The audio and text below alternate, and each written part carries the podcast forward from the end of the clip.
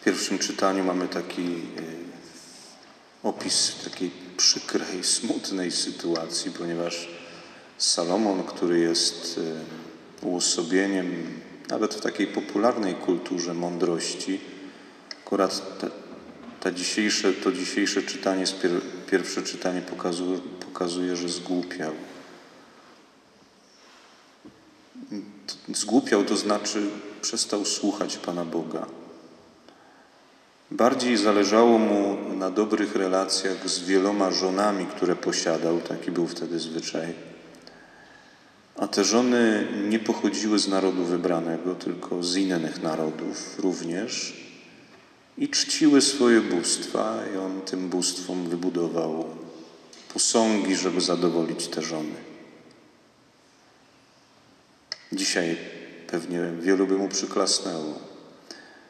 Dzisiaj żyjemy w czasach, kiedy szacunek, tolerancja wobec innych przekonań i religii są dla nas czymś oczywistym. Ale w tym czytaniu nie ma mowy o tym, że Salomon po prostu szanuje inne wyznania. On przestał cenić swoje własne. I to o to chodzi w jego sercu i w jego, i w jego w tej, w tym, tej głupocie, której się dopuścił, to jest właśnie to. Bóg przestał dla niego być kimś żywym, prawdziwym, jedynym, z którym rozmawia. Stał się nie wiedzieć czemu, widocznie przez brak jakiejś modlitwy, tylko ideą, pewną ideą wśród innych idei, może najważniejszą, ale jedynie ideą. Zadziwiające jest to zdanie z dzisiejszego pierwszego czytania, że Bóg mu się objawił, powiedział do niego, żeby tego nie robił, a on jednak robił swoje. To jest coś niepojętego, ale to jest zdanie, które mówi o tym, że on przestał słyszeć, przestał się modlić. Idea wśród innych idei. Jezus Chrystus, nasz, nasz Pan, który jest i żyje działa w Kościele katolickim, to nie jest idea pośród innych idei. I zawsze musimy mieć to na, na, na, na uwadze, kiedy się zastanawiamy właśnie nad naszym podejściem do swojej własnej wiary, a i też wiary innych, innych ludzi, innych wyznań, którym jesteśmy winni zawsze absolutnie szacunek.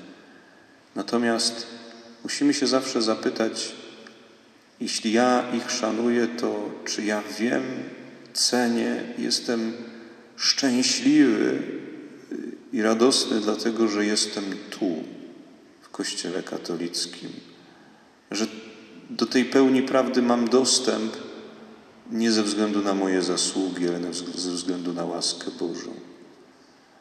Nie czuję się lepszy od tych, którzy wierzą inaczej, ale jednocześnie w moim sercu jest pragnienie, bez wywyższania się, żeby każdy z tą prawdą rzeczywiście się spotkał.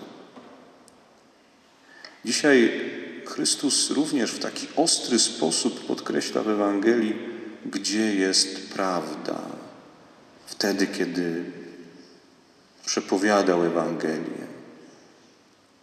Bóg wybrał Abrahama, wybrał sobie lud, naród wybrany i w tym narodzie wybranym się objawiał, przygotowywał na przyjście Mesjasza. Poganie tego objawienia nie mieli. I Jezus w taki dość drastyczny sposób to podkreśla dzisiaj, kiedy ta poganka prosi go o wyrzucenie złego ducha. I nasz Pan, który jest y, najbardziej nieskończenie czułym, kochającym Bogiem, człowiekiem, każdego człowieka. Właśnie w ten sposób się zachowuje, bo, bo chce z niej w jakiś sposób wydobyć, czy otworzyć w jej sercu drzwi do, do prawdy, do, do, do sedna objawienia. Ona prze, przez tę swoją pokorę i zobaczenie tej prawdy, tak, Panie, ale i szczenięta jedzą ze stołu, ze, to, co spadnie ze stołu przeznaczone dla dzieci. Ona otwiera tę bramę dla pełni objawienia i pełni spotkania z Chrystusem. I te okruchy zamieniają się w pełnię, można powiedzieć, pokarmu, który ona, który ona przyjmuje.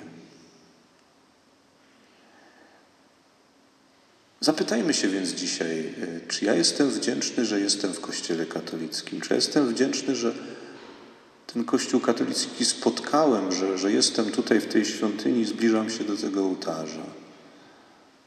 Czy ja za to dziękuję, że, że rzeczywiście Bóg mnie wybrał i, i chce mi tę prawdę w tak głęboki i pełny sposób objawić? Czy ja chcę to przekazywać innym?